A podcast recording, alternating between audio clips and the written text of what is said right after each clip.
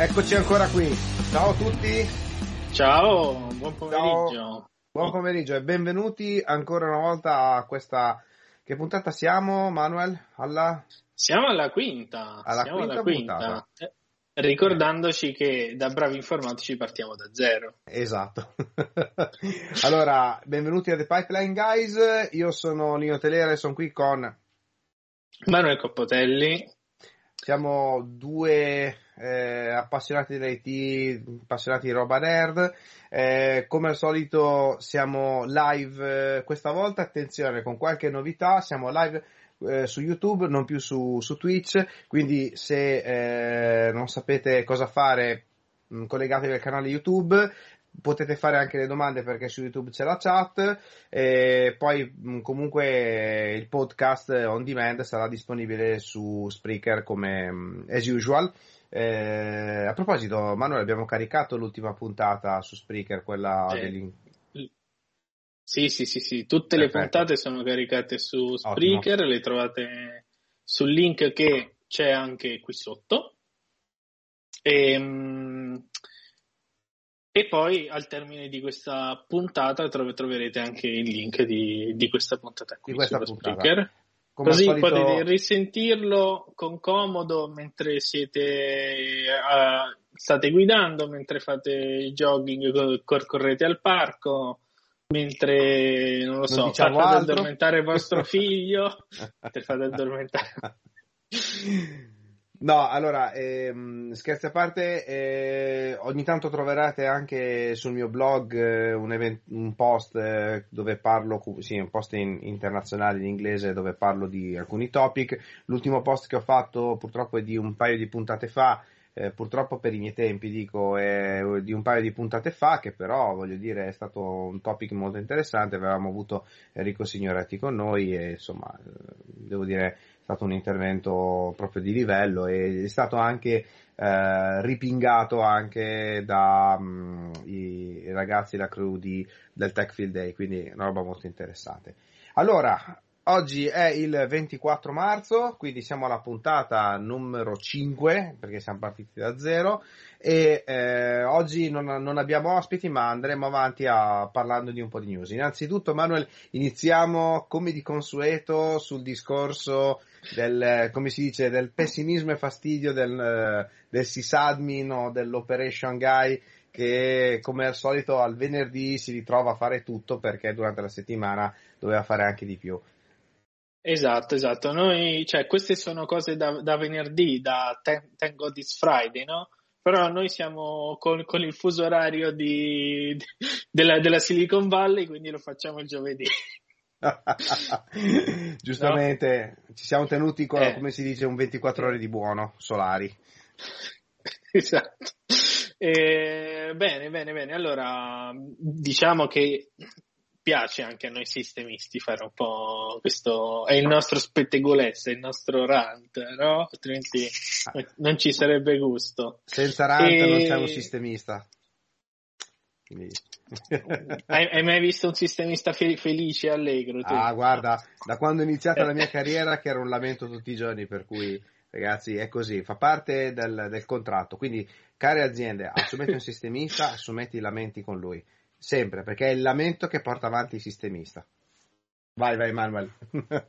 Esatto, esatto. Allora, inauguriamo oggi una rubrica nuova perché dopo gli ospiti di, di eccezione, dopo la rubrica delle news scottanti dell'ultimo mese come, era, come abbiamo fatto nello scorso episodio, che potete andarvi a recuperare, facciamo partire una, una nuova rubrica che è come far in- eh, arrabbiare eh, il, il tuo sistemista.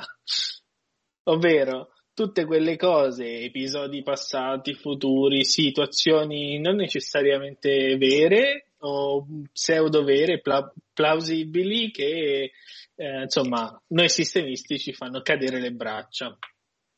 Le braccia, eh, abbiamo specificato. Le braccia, le braccia, no, no, no, qui siamo, siamo su YouTube, dobbiamo essere. Ah, ok, dobbiamo... Dobbiamo mantenere un certo contegno. Sì, mentre su... una, una nota di colore, mi hanno chiesto se questo video qui era dato per i bambini.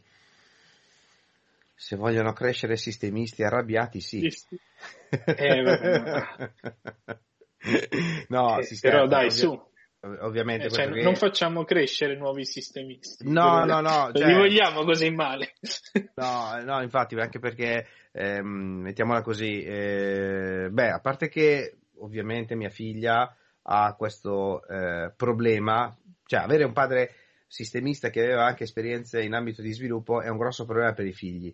Primo perché sviluppa, ma sviluppa arrabbiato, hai capito? Quindi tu insegni come si sviluppa e anche l'arrabbiatura. Allora, eh, siccome stiamo parlando di una, di una ragazzina di 12 anni, dovrei stare un passo indietro sul sistemismo e un passo avanti sullo sviluppo. Per cui eh, spesso lascio veramente il campo libero ai colleghi del, del settore, ma giusto perché eh, io a volte sono un po' bruciato. Comunque, Detto questo, eh, direi che possiamo iniziare, vabbè, come al solito, come fare arrabbiare il nostro sistemista. Vai Manuel, tiriamo fuori un po' la chicca di oggi. La chicca di oggi, allora ri- riportiamo questo episodio del, del mio passato e ci, ci tengo un, an- ancora una volta a dire queste, tutto quello che diciamo, le opinioni, i fatti sono fatti nostri, opinioni personali, non c'entrano nulla per, con le aziende per cui lavoriamo. Assolutamente Quindi, sì. Opinions sono le nostre. Riscaviamo questo fatto dal, dal passato do, dove abbiamo, esi- eh, c'era questo, da, eh, questo diciamo, ambiente che veniva venduto come cloud fatto da due data center, eh, una ventina di rack con su ovviamente VMware e vCloud Director.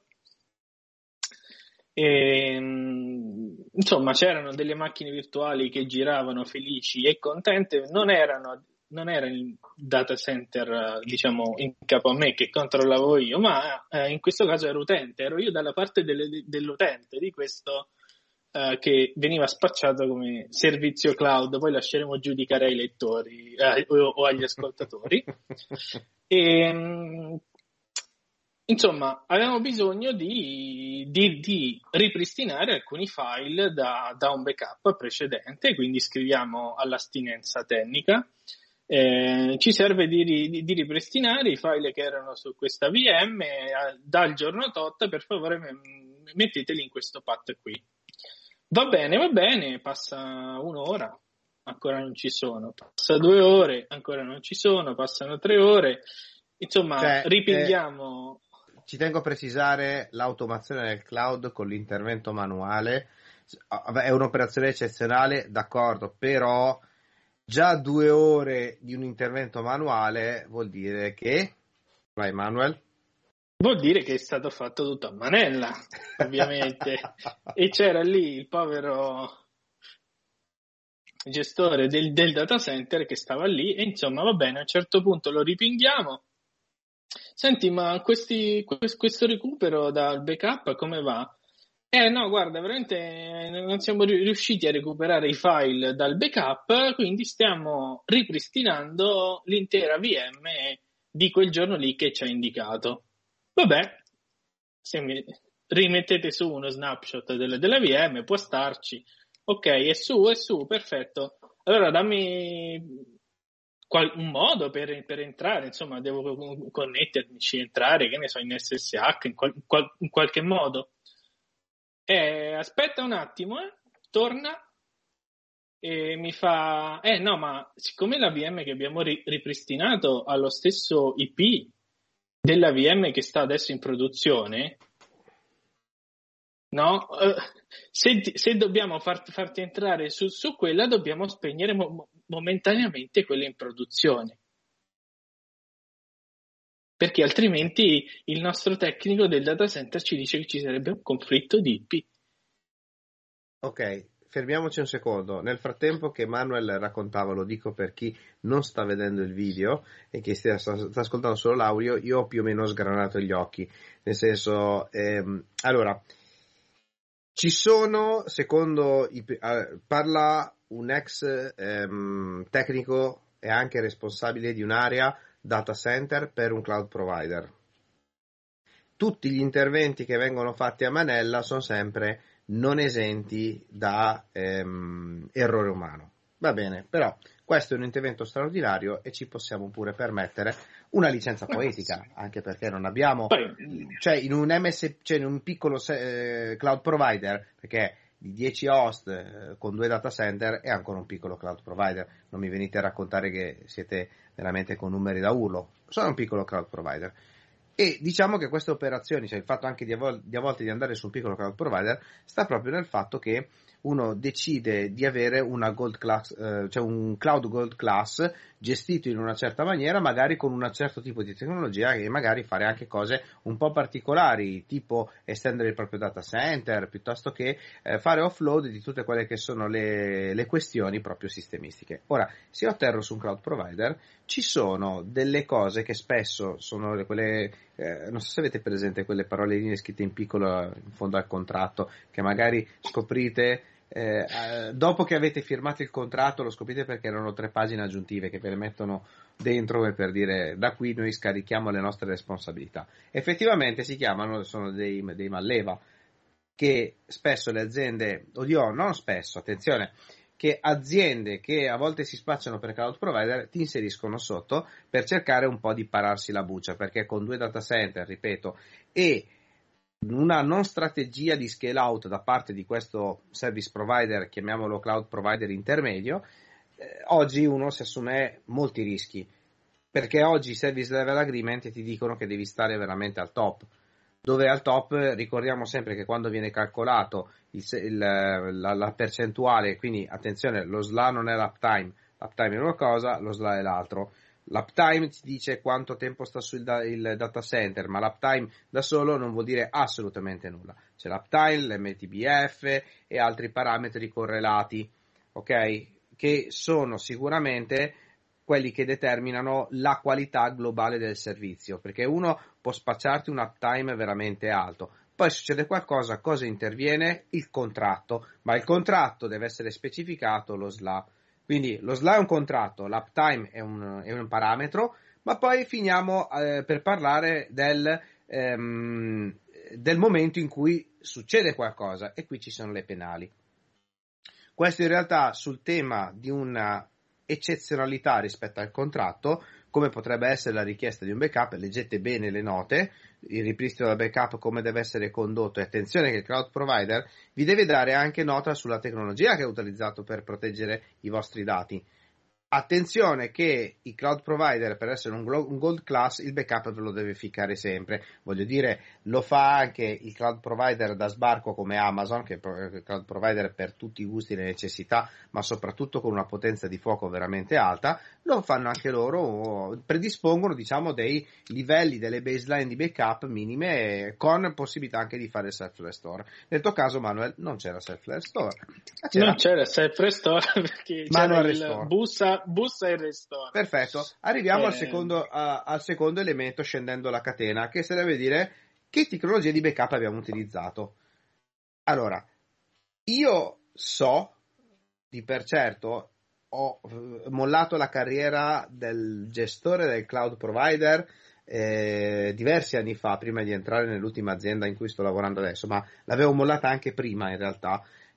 So che le tecnologie di backup che ci sono a disposizione oggi ti permettono l'avvio in sandbox di macchine virtuali proprio per il problema dell'IP oppure quasi tutte le tecnologie di backup oggi messe a disposizione ti fanno anche il cosiddetto RAIP oppure non ha senso tirare su la macchina virtuale dal momento in cui ti serve un VMDK oppure tutte le suite di backup, dato il VMDK a freddo, possono montarlo e attraverso quello che si chiama file level, level restore ti mettono a disposizione le cosiddette directory. Allora, ragazzi, avete visto quante sfumature da un backup? Oh, stiamo parlando del backup oggi, magari vent'anni fa non era così, ok? Magari qualcuno backupava ancora le cose, speriamo che non lo faccia più nessuno, nelle tape library, allora c'era giù l'omino che scendeva faceva il tragitto del data center, arrivava lì, caricava la cassetta, diceva all'altro che è LTO X, metti in linea sulla tape, eh, ok, lo vedo, perfetto, restore il DMDK. Così dopo più o meno un giorno di attività con 3 FTE, allora del, da lì abbiamo recuperato un VMDK e un file. Ok, eh, quando parliamo di efficienza io considero altre cose. Detto questo, in realtà una, sì. volta, in realtà una volta si faceva così. È per questo che a volte i gold class provider te li fanno pagare tanto, ma solo per questa, per questa cavolata alla fine. Oh, attenzione, il backup non è mai una cavolata, ma la cavolata sta nell'organizzazione sul restore. Oggi tutte le suite di backup hanno la possibilità di fare self restore. Oggi se io sono un cloud provider eviterei come la peste una decisione di risparmio cosiddetto, io lo chiamo risparmio stupido. Il risparmio stupido sta nei costi. Eh, piuttosto ti aggiungo, te la faccio pagare come si suol dire quell'euro di più, ma ti garantisco anche una certa solidità e un certo eh, livello di servizio, perché il livello di servizio di un cloud provider lo si misura anche in queste cose. Scusa, eh, ho dato solo un attimino la mia no, no, spiegazione no, c'è, c'è. su quello che era il mio passato da ehm, gestore di un servizio. Eh, noi avevamo altri problemi, ok? Eh, però un cloud provider deve anche pensare di mh, diciamo quelli che si chiamano oggi MSP, che sono, comunque sono diciamo quelli cloud provider di taglia media, devono pe- devono pensare anche che non tutto nel data center va fatto, ci sono certe cose che puoi scalare tranquillamente fuori, dal momento in cui ci sono oggi sia tecnologie esportate nei più grossi cloud provider, ne avevamo parlato l'altra volta con Enrico Signoretti, dove trovi VMware più o meno dappertutto pure, in Oracle Cloud addirittura, ma ci, e quindi c'è una scale out strategy veramente interessante, ma non ci dimentichiamo che eh, questa cosa qui è un po' eh, il livello del servizio, cioè ancora garanzia del fatto che se io con questi 10 server vado a tap non posso dire a un cliente non ti attivo.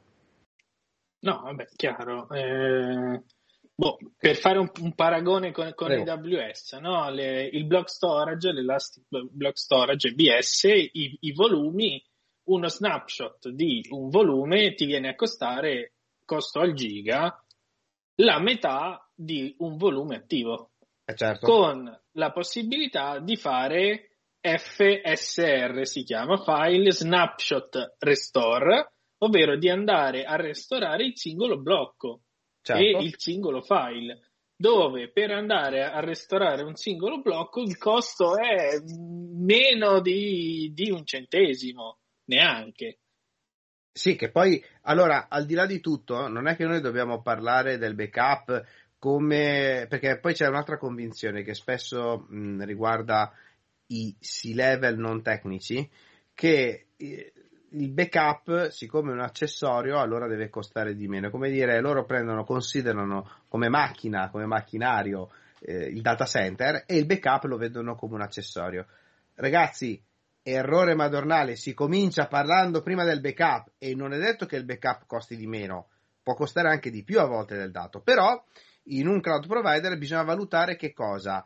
La, il cosiddetto giga attivo o giga passivo, cioè mi spiego meglio, se il giga attivo ha un certo costo, perché vicino al giga c'è anche la parte computazionale, il giga passivo invece è un giga depositato e questo per chi soprattutto è, è molto pratico in AWS. Ci sono diversi tier che tu, mh, faccio l'esempio proprio con, uh, con, con S3. Eh, d'altronde S3 è anche utilizzato come repo di backup Anzi, Com- come, come, repo per, per, per, i blocchi, per, fare gli, per sperare gli snapshot. Certo. Esatto, Infatti è, una cosa molto interessante perché S3 alla fine, diver- avendo diversi tier, eh, ha la possibilità anche di andare a un po', come si dice, a eh, scegliere a seconda di come vuoi trattare il dato, eh, quali ehm, caratteristiche deve sì, avere la sua rimessa in, in linea, ok? Quindi sai che un dato a lungo termine non lo vai a mettere su uno storage pregiato, ma vai comunque sempre di più in quelli che sono, diciamo, le modalità proprio deep storage, cioè quelli lì che, eh, diciamo, addirittura per richiamare questo dato ti occorre, non ce l'hai istantaneamente, ma ti occorre comunque una richiesta sincrona che poi ti viene evasa. Cioè, stiamo parlando della possibilità di fare veramente eh, tante cose. Eh, con i dati da restaurare, però ciò non toglie che se io sono sempre un MSP eh, mi devo rabattare con un sistema, io il backup a volte ti può costare più che l'intero livello di servizio. Poi voglio dire, la questione dei costi è un po' a lato perché il vero costo, vera, il vero costo lo devi calcolare sulla necessità. Cioè, in situazione ordinaria costa X, in situazione di restore ti costa X più Y e, questo, e dati questi calcoli poi alla fine tirerai fuori un cost model per i tuoi servizi che sarà sicuramente adeguato. Questo è un po' come funziona il mondo anche dietro le quinte e anche all'interno di un cloud provider. Certo, certo, bisogna sempre pensare a qual è il costo se io non avessi il backup quando mi serve. Esatto, esatto. Allora, Cosa diffi- difficilissima, no? Perché la, la, la concezione del, del um, us- usuale ti, ti, porta a dire no, il backup è un costo accessorio, no? Perché sto pagando per qualcosa che non userò. Al contrario. Cioè, non è vero. Eh, stai... allora... Non è vero, tu stai sicuro che il backup lo userai, prima o poi lo userai. Perché allora, niente è infallibile. Non si, non si deve, eh, ecco, questo forse è un errore in fase di trattativa che spesso fa un tecnico nei confronti di un C-level, che dice non devi ricattare col backup, perché sennò il C-level chiude e ti dice, ascolta, vai. Questo è uno degli errori più grossi che può fare, che si può fare in trattativa. La, il discorso del backup è un po' eh, un discorso che oggi il, il, diciamo il, la, la, tematica del backup è ancora sentita perché è sempre un forever challenge. Come del resto c'è un forever challenge anche per la security. Perché il backup e la sicurezza e soprattutto i sistemi di storage a supporto dei, dei, dei backup oggi sono veramente ancora il fiore all'occhiello delle, delle nuove tecnologie. Perché attraverso poi, lo diceva proprio Enrico ehm, durante appunto due puntate fa, se tu pensi che oggi un sistema di questo tipo che viene utilizzato per fare il backup in realtà ti fa l'analisi dei dati, la possibilità di prevenire addirittura il ransomware, la possibilità anche di, attraverso proprio questa analisi, accorgerti prima quando oramai i danni non sono veramente arrivati. E qui potrei fare una citazione da parte di sempre un collega che lavora nel settore che grazie a un ransomware tutto il data center è andato giù quindi attenzione che il ransomware non è una cosa che ma sì quando mi capiterà mai. No il ransomware c'è anche perché ricordiamoci sempre che uno dei veicoli di accesso del ransomware a volte è anche la distrazione sono tante cose. Quindi la, mm, il discorso qual è? Che oggi abbiamo bisogno del backup tanto quanto abbiamo bisogno del, del disaster recovery, tanto quanto abbiamo bisogno dei sistemi di, di monitoraggio proattivo, tanto quanto abbiamo bisogno del data center stesso.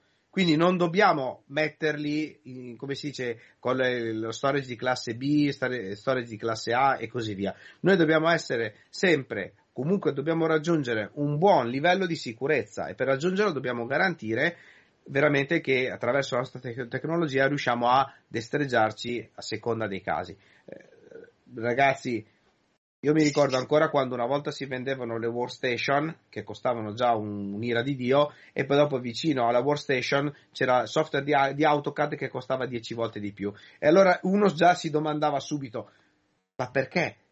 Il software non pesa cioè, si arrivava a questa, a questa strana conclusione e, e, veramente era disarmante per chi stava vendendo questa tecnologia effettivamente trovare giustificazioni. Questo accadeva tempo fa quando ancora i computer erano qualcosa di eh, più ingombrante che altro.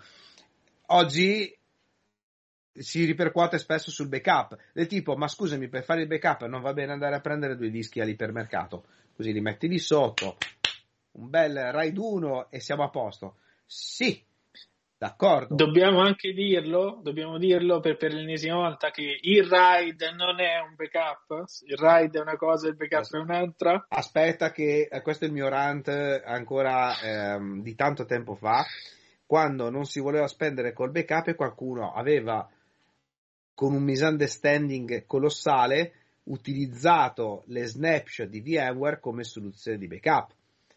Allora, qui apriamo un attimino un po', un po' il vaso di Pandora perché VMware si era permessa il lusso di utilizzare il termine snapshot. Attenzione che il termine snapshot in realtà, che io, che io sappia, sì, c'era, ma eh, veniva utilizzato anche in ambito storage, per cui dobbiamo stare molto attenti quando parliamo di snapshot. Quando parliamo di snapshot in ambito virtuale, qualcuno l'aveva intesa come la snapshot auto storage. Spieghiamo un attimino le cose. Lato virtuale sono una fotografia della macchina virtuale che, la, che viene fatta sull'intera macchina virtuale ma anche sui dischi, tale per cui le operazioni successive vengono stoccate su un altro file che si chiama delta. Quindi cosa vuol dire? Che alla fine del giro più snapshot fai, più delta file ti trovi. Quindi vuol dire che le performance finali della tua macchina virtuale sono purtroppo degradano all'aumentare di questi delta. Questo era un, era un po' il concetto. E uno dice: Ma scusami, ma perché? Io devo giocarmi cioè la sicurezza che, di avere un, comunque un dato memorizzato da qualche parte con le performance della macchina. Perché l'obiettivo delle snapshot delle macchine virtuali non è quello di fare il backup. Ma quale obiettivo si erano andati? Sicuramente le tecnologie di snapshot venivano comunque utilizzate in fase anche di, eh, diciamo, di movimentazione del carico. Cioè, sarebbe dire, io ho una, eh, non so, ho eh, una macchina virtuale, sto facendo per esempio n aggiornamenti oppure sto muovendo fuori dei servizi fuori da quella macchina virtuale, mi accorgo che così dalle altre parti non funzionano, allora che faccio? Rollback. Rollback vuol dire riprendo la snapshot prima di effettuare queste operazioni. Detto questo, le operazioni, per esempio, una, una cosa eh, che la snapshot ha salvato veramente tanti fondoschiena durante la mia, la mia vita è stata appunto quando c'erano da aggiornare le, eh, c'erano fare gli aggiornamenti di Windows su Windows Server dove tutti sappiamo, il buon sistemista è, è, arrabbiato spesso anche per questo motivo. Faccio l'aggiornamento di Windows e a un certo punto non funziona più niente. Cosa vuol dire non funziona più niente? Non lo so, ma devo indagare nei log e quindi devo tornare indietro. Poi scopro che effettivamente quell'aggiornamento lì è andato in conflitto con qualcos'altro che avevo installato su quel server. Insomma, casino su casino. Snapshot, semplice. Prima di fare l'aggiornamento, snapshot. Faccio l'aggiornamento. Com'è? Funziona? Risultati particolari, avete visto? Eh? Tutto a posto, monitoraggi tutto ok, tutto bene, servizio uptime, chiudo la snapshot. Ed eccoci qua. Chiudo la snapshot vuol dire cancello tutto, ma cancello sicuramente il puntatore e vado a riconsolidare il disco per rifunzionare ancora in performance come prima. Mentre la snapshot auto storage funziona con un principio differente, sarebbe dire si basa comunque su dei puntatori a disco, ma è praticamente una copia di un disco di fatto. E è stessa, lo stesso principio con cui poi alla fine si basano le snapshot di AWS. Copia del disco con un puntatore. Basta. Sì, sono, sono, un po' più complicate perché lo gestiscono proprio a livello di blocco. Sì, sì, sì. No, adesso, proprio... E quindi la snapshot, io posso, posso, ogni singolo blocco posso portarlo indietro avanti, potenzialmente. Beh, ci sono anche i concetti di point in time, cioè ci sono stati introdotti molti concetti in realtà dietro, questo, dietro questa cosa. È chiaro che questa tecnologia qui non la paghi poco, la paghi tanto. Se tu chiedi uno storage, scusami, per le snapshot quanto ti costa? Eh, 10-20 mila euro in più. Caspita, la snapshot? Sì, perché è un prodotto e in più, oltre che a consumare comunque dello, dello spazio storage, è un prodotto che ti richiede anche una certa prestazione. Perché tu non puoi attivare questa cosa qui su una, sulla nassettina della, della cosa della. Mm, si chiama? Eh, Synology, con no, Oddio, ti dico la verità, Synology tanta roba, eh. Sono sincero, ce l'ho in lab, tanta roba. È chiaro sì, che... Ma per, per, per, il lab ok, ma se non ci tieni in piedi un data su uno storage di performance, no. eh. su uno storage di performance non, non, te le puoi permettere. Io ricordo ancora quando avevamo fatto gli acquisti eh, di una eh, lato IMC dei nostri storage, quando io eh, comand- controllavo comunque storage IMC, storage IMC non sono mai costati poco, a onor del vero neanche quelli IBM, perché lo storage non costa poco di suo.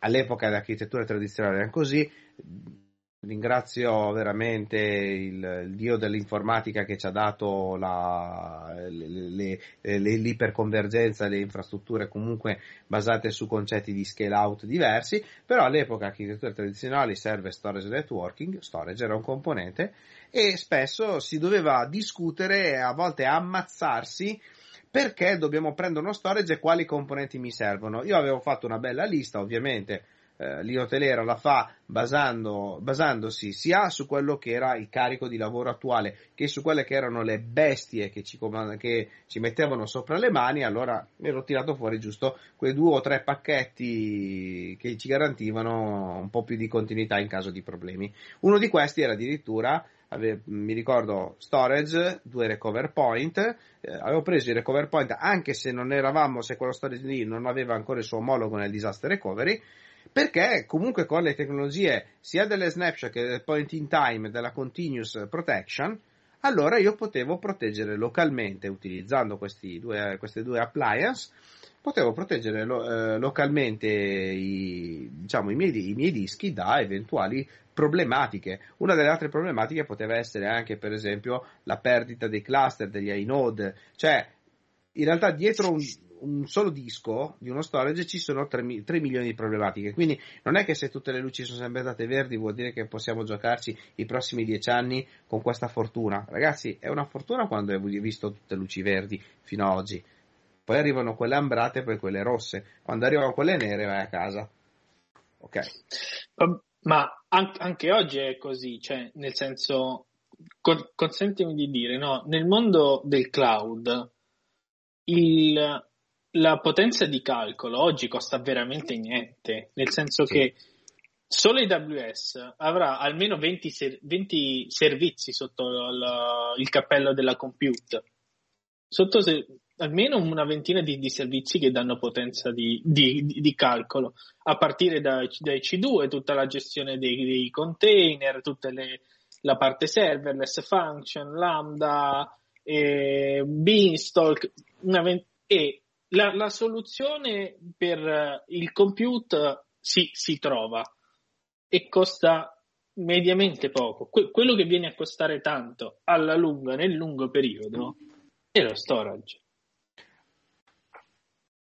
Assolutamente. Infatti, la, eh, c'è proprio la, la, la, parte dello stoccaggio del dato, perché uno quando dice, beh, lo storage perché deve costare tanto? È solo una componente. No, attenzione, si chiama dato utile sarebbe dire che un conto è un dato, un conto è un dato utile. Il dato utile è quello che tu puoi fruire.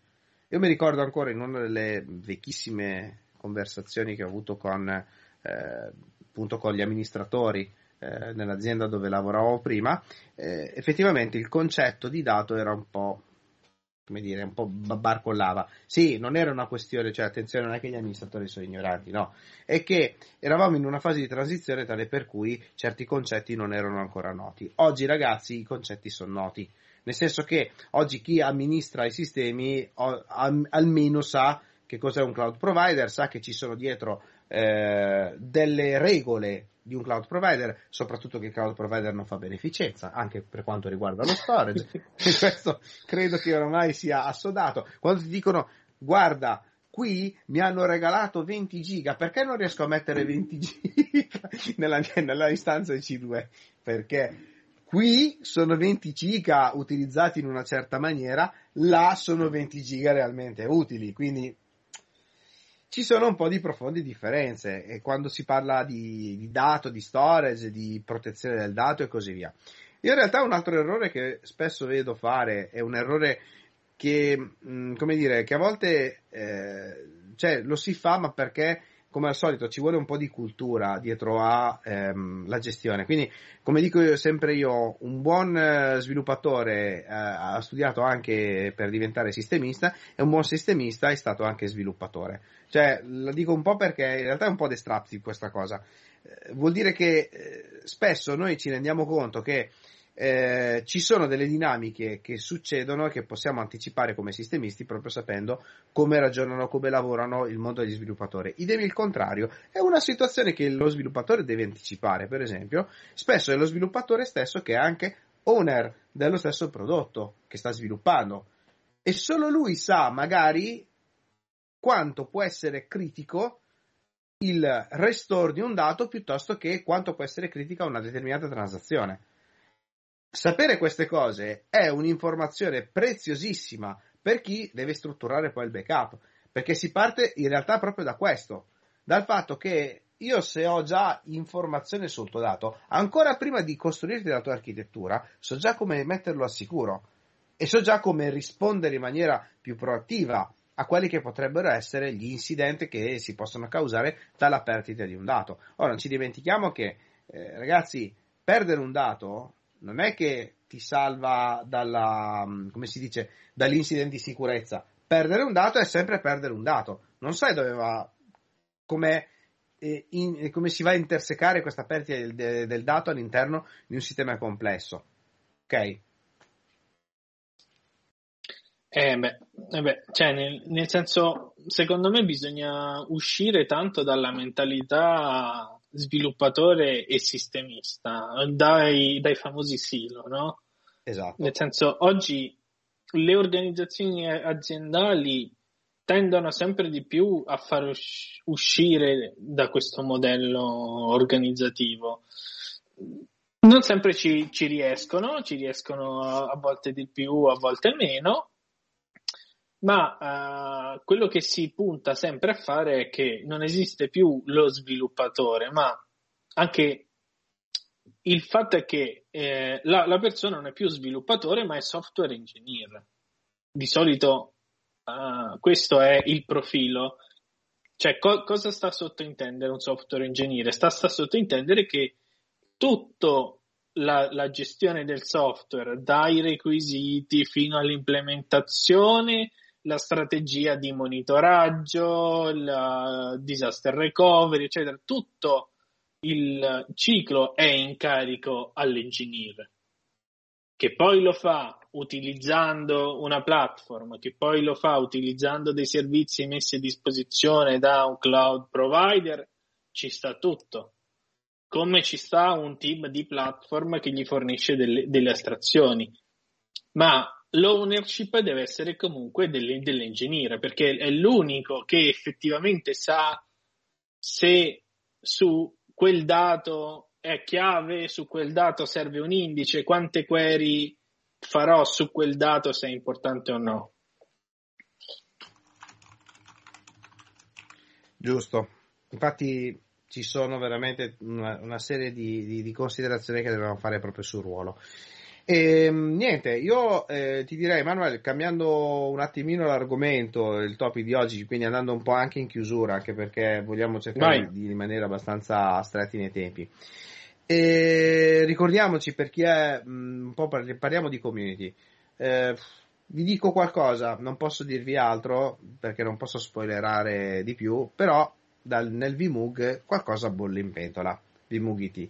Quindi questo qui è subito il mio avviso che vi do a stay tuned, perché eh, ripartiamo, ma ripartiamo in modalità mista, quindi sia una modalità comunque che prevede dei webinar, quindi che ci vede un attimino online e così, così come anche in una modalità mm, eh, che, che, che, ci vede eh, più in, finalmente eh, riabbracciare quella vecchia, eh, come si dice, eh, quelle vecchie occasioni di incontri di persona, anche con l'allentamento appunto delle restrizioni. Eh, secondo me ci saranno degli eventi che si ritorna in presenza.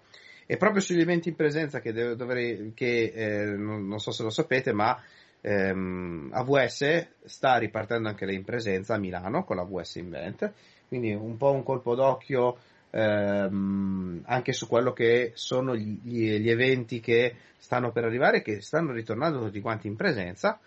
e poi niente, tornando anche all'argomento community, ma la parte di expert, direi che abbiamo eh, sicuramente una novità che sono le licenze che sono state caricate nel portale, quindi carissimi se volete sperimentare i, i prodotti VMware e così via, potete farlo, potete scaricarlo. Colgo l'occasione per dire anche che finalmente il mio laboratorio nel singolo nodo è stato aggiornato alla eh, versione di vSphere 7.0 Update 3 con, grazie anche alle licenze vExpert e udite udite, posso accedermi finalmente il, um, la parte di Tanzu for vSphere direttamente sul singolo nodo senza andare a fare i carpiati che facevo con il vecchio cluster vSun. Quindi Manuel, io e te possiamo ritornare a sperimentare senza andare in contingency o strozzati con le risorse, con overhead strani e così via, ma giusto per dimostrare che eh, alla fine riuscivamo a tirare su quattro pod e tanta manna, quindi eh, come dire, eh, in quella versione, eh. poi fortunatamente Tanzo Kubernetes Grid ci permetteva di ritornare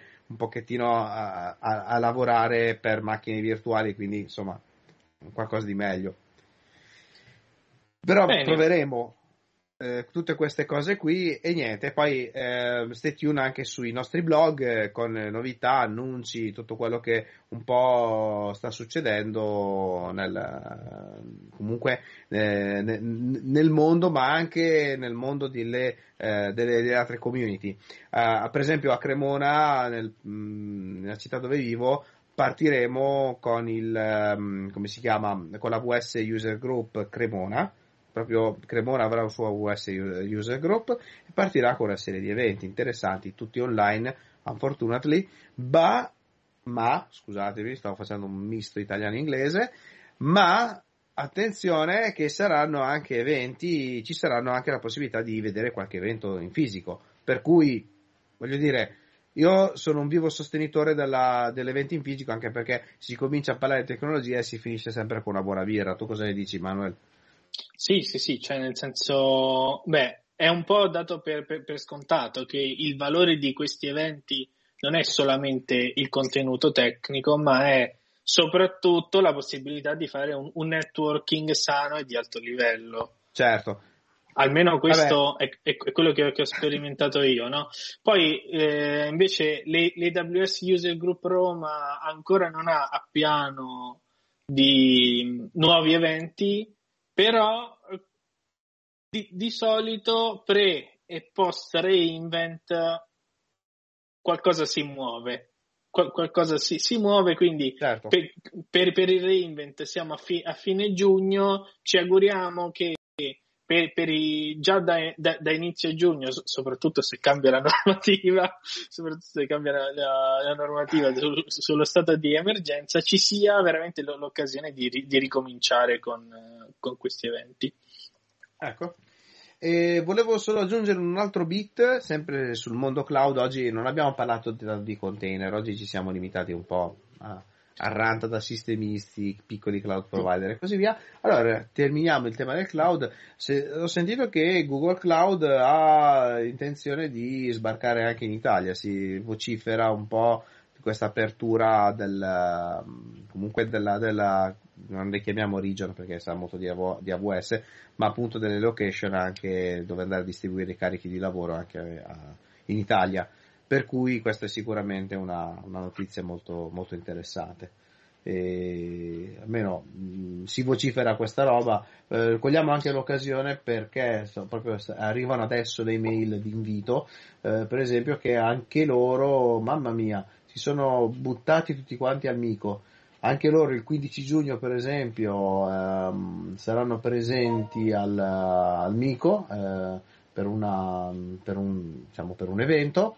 Eh, cos'altro da dire? C'è qualche evento che gira per HashiCorp, ma è stato un evento abbastanza mirato sulle aziende, sono inviti abbastanza eh, ristretti, anche questo qui in presenza. Ma la, la, notizia, giusto per dare due date, è la VS, ehm, la VS Summit di Milano che è il 21 22 giugno. Quindi, Manuele, che cosa dici? Ci facciamo un giro? Io An- sicuramente. Eh sì. sì, io ci sarò. Io, ci, io ci, ci, ci, sarò, già è pronto. Allora ti do anche l'altra data ufficiale, Vai. perché è ufficiale da poco. L'apertura in Italia di Google Cloud è il 15 giugno. Ah, proprio, perfetto. Bene che ci siamo. E mm, l'ultima cosa, ah, allora credo proprio che sia, aspetta, eh, perché allora con base esattamente, con quello che è, sì, 15 giugno è anche il giorno dell'evento, quindi sì, che è il giorno delle, pensato, dell'evento. Esatto, hanno pensato veramente di fare un'apertura in grande stile. Perfetto. Mentre eh, tornando sulla VS Summit, eh, che dici? Eh, siccome ci troveremo io e te, mi sa che, questa, che ci scapperà un Pipeline Guys on the Road questa volta. Beh, direi di sì. Dir, Però questa dir, volta direi, direi di sì. sarà, sarà, bellissimo in presenza io e te. Sì, ci terremo a una distanza di sicurezza perché podcastare senza le, assolutamente senza mascherine, se altrimenti viene fuori una ciofeca. Eh, però almeno saremo io e te live. Eh, non credo, non so se ci autorizzeranno a fare cose lì all'interno del. del... Al, Vabbè, al massimo abbiamo... saremo fuori. Massimo facciamo una telefonata lì a Fedez, che alla, alla casa lì di, di, di, fronte al City Life ci ospita lui. Beh dai, perché no? Magari Uh, ultimamente poi cambio proprio argomento, ho visto l'ultima edizione di LOL, sono veramente pisciato sotto da ridere, è l'unica cosa di intelligente che, che, che, è stata fatta in tempi veramente di, purtroppo di pandemia, perché sappiamo che come format eh, un po' ci ha tirato sul morale, quindi complimenti, piace il format, cioè a me è piaciuto, poi uh, rivedere comunque qualche storico eh, tra il, eh, come si dice, il Mago Forest eh, e Elio, Elio e le storie tese è stata veramente una roba esagerata. Quindi va bene ragazzi, eh, abbiamo divagato anche troppo sto giro. E vi ricordo Se c'è ancora... qualche lettore, qualche ascoltatore che ci, ci, ci, ci, segue, ci ascolta e ci verrà a bussare al summit, fatevi avanti. Assolutamente. Siamo lì assolutamente saremo lì e a tempestarlo di domande, quindi anzi no, diciamola così, eh, a noi ci piace avere gli ospiti, mh, mm, se volete ovviamente mettervi in contatto con noi anche preventivamente i nostri link, eh, diciamo i nostri riferimenti sui social li avete comunque su Twitter io sono Lino Telera. Su Twitter io sono Manuel Coppo ci Quindi, trovate anche sugli altri social. Sugli altri social. Comunque su Twitter trovate anche The Pipeline Guys, ce lo siamo presi proprio di netto come Twitter handle e siamo ancora io e lui, quindi lo leggiamo io e lui.